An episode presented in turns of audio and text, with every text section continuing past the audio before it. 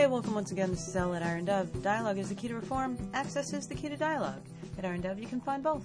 Come on down, talk it up, and let's see what we can figure out. Corn.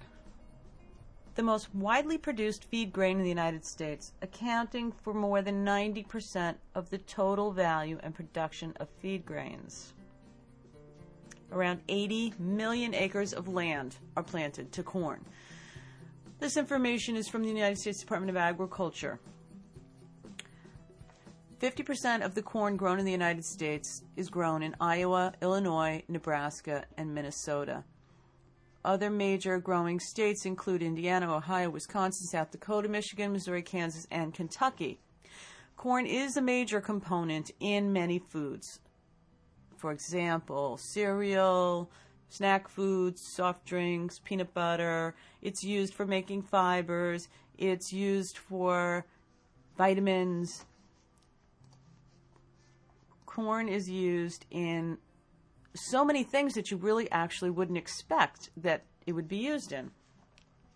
Let's see, a few things that you would not expect corn to be in cosmetics, cleansers, shoe polish, soft drinks, batteries, adhesives, cardboard, crayons, plastic dyes, plywood, paper, antibiotics, and chewing gum. One bushel of corn will give you 1.6 pounds of corn oil, 13.5 pounds gluten feed, livestock feed, poultry feed, and pet food, 2.6 pounds of meal, 32 pounds of starch for adhesives, batteries, cardboard, crayons, degradable plastic dyes, plywood, paper, antibiotics, and chewing gum, or 33 pounds of sweetener, or 2.7 gallons of ethanol alcohol, motor fuel.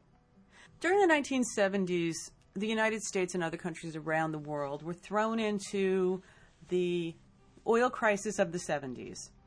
And interestingly, the United States did not take that opportunity to really investigate and work hard to find alternative fuel sources so that this wouldn't happen again. There are probably many, many reasons, most of which have to do with money that this wasn't done. And when I say money, I don't mean money like we didn't have enough money to investigate new options, but what I mean is money as in corruption and money and politics all live in the same house. So, in any case, during the 1970s, when we were having an energy crisis because there was an embargo of oil to the United States and other countries from the Middle East, some countries thought that they would do something different. Brazil, for example, converted 40% of their cars to run on 100% ethanol. Ethanol is manufactured by taking corn and fermenting it. For all intents and purposes, you could make fuel, ethanol, fuel, for your car in your, your, your backyard with very little equipment.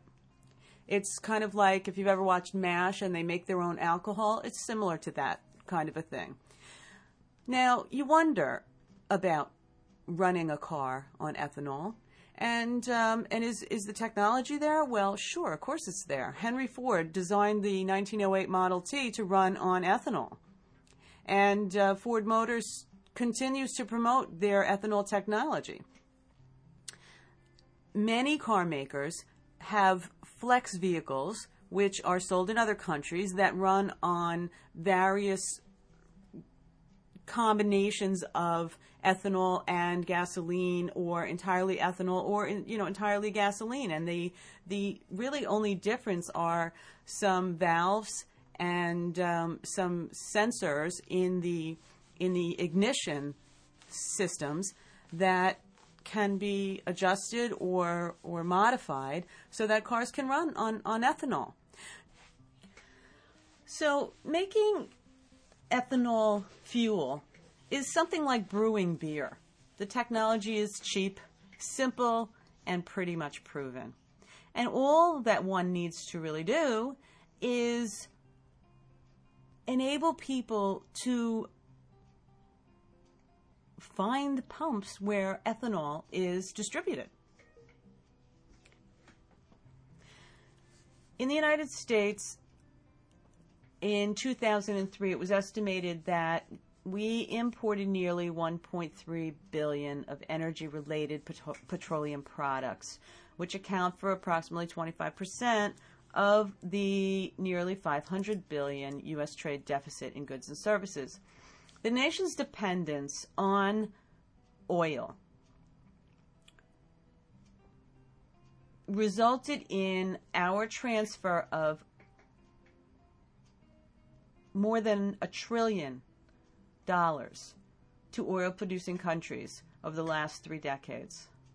The transfer of wealth is expected to continue as nations' foreign oil dependency increases.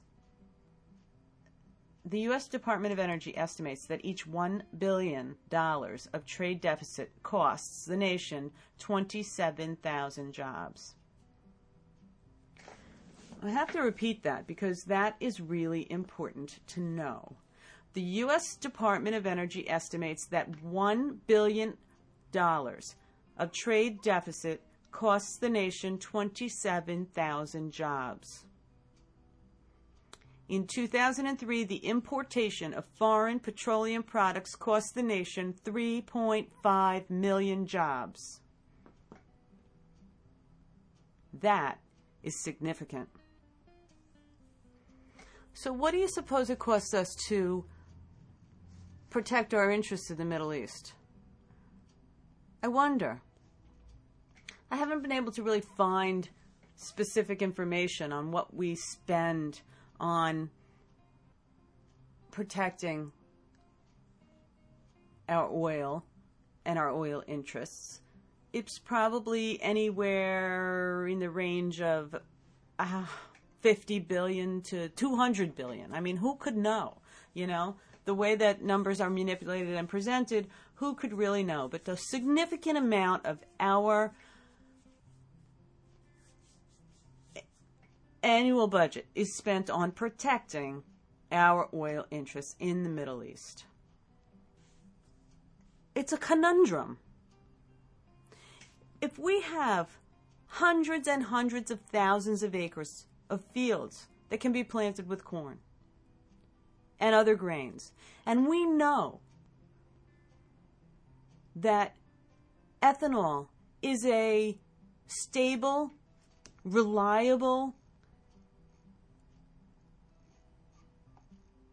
proven technology for production of fuel that can run the vehicles that are now on our roads. The technology was available since 1908 when Henry Ford designed the Model T. As I've said many times before, and I will say again, Who's driving the spaceship here? Who's making these decisions? What sensible person would choose to send money overseas at the cost of American jobs, the cost of American lives, the cost of American security, versus growing corn in our own fields, in our own backyards, putting our own people to work, providing our own fuel for our security and not bothering other people in other parts of the world who don't want us involved in their lives in the first place. What sensible person makes the choice to be in somebody else's business, in somebody else's country, in somebody else's place, up somebody else's butt? For what purpose? There's only one purpose that could possibly make sense in that kind of a scenario money and power.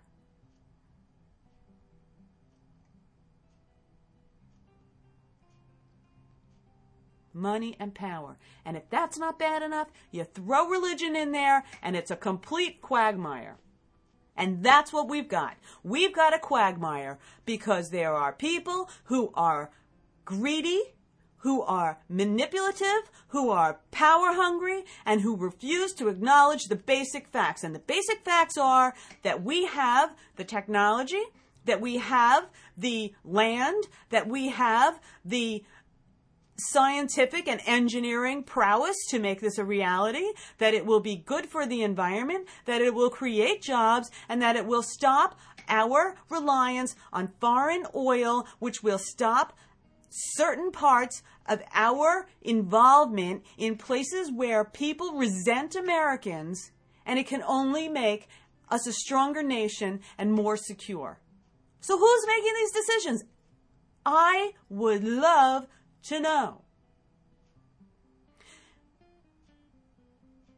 I urge you to write to your congressman, to go on to my homepage, irondove.com, click on Senate, and contact your senator and find out from them. Ask the question why aren't we developing alternative fuel?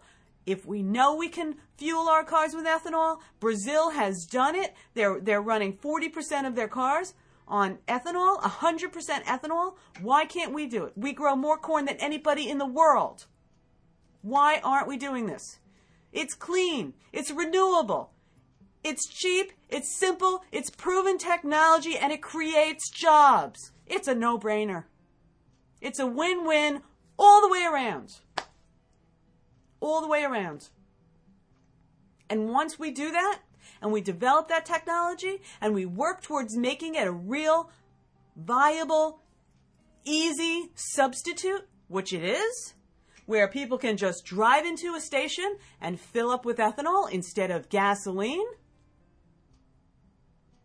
we're, we're a model for other countries around the world to say, hey, we're serious about environmental health.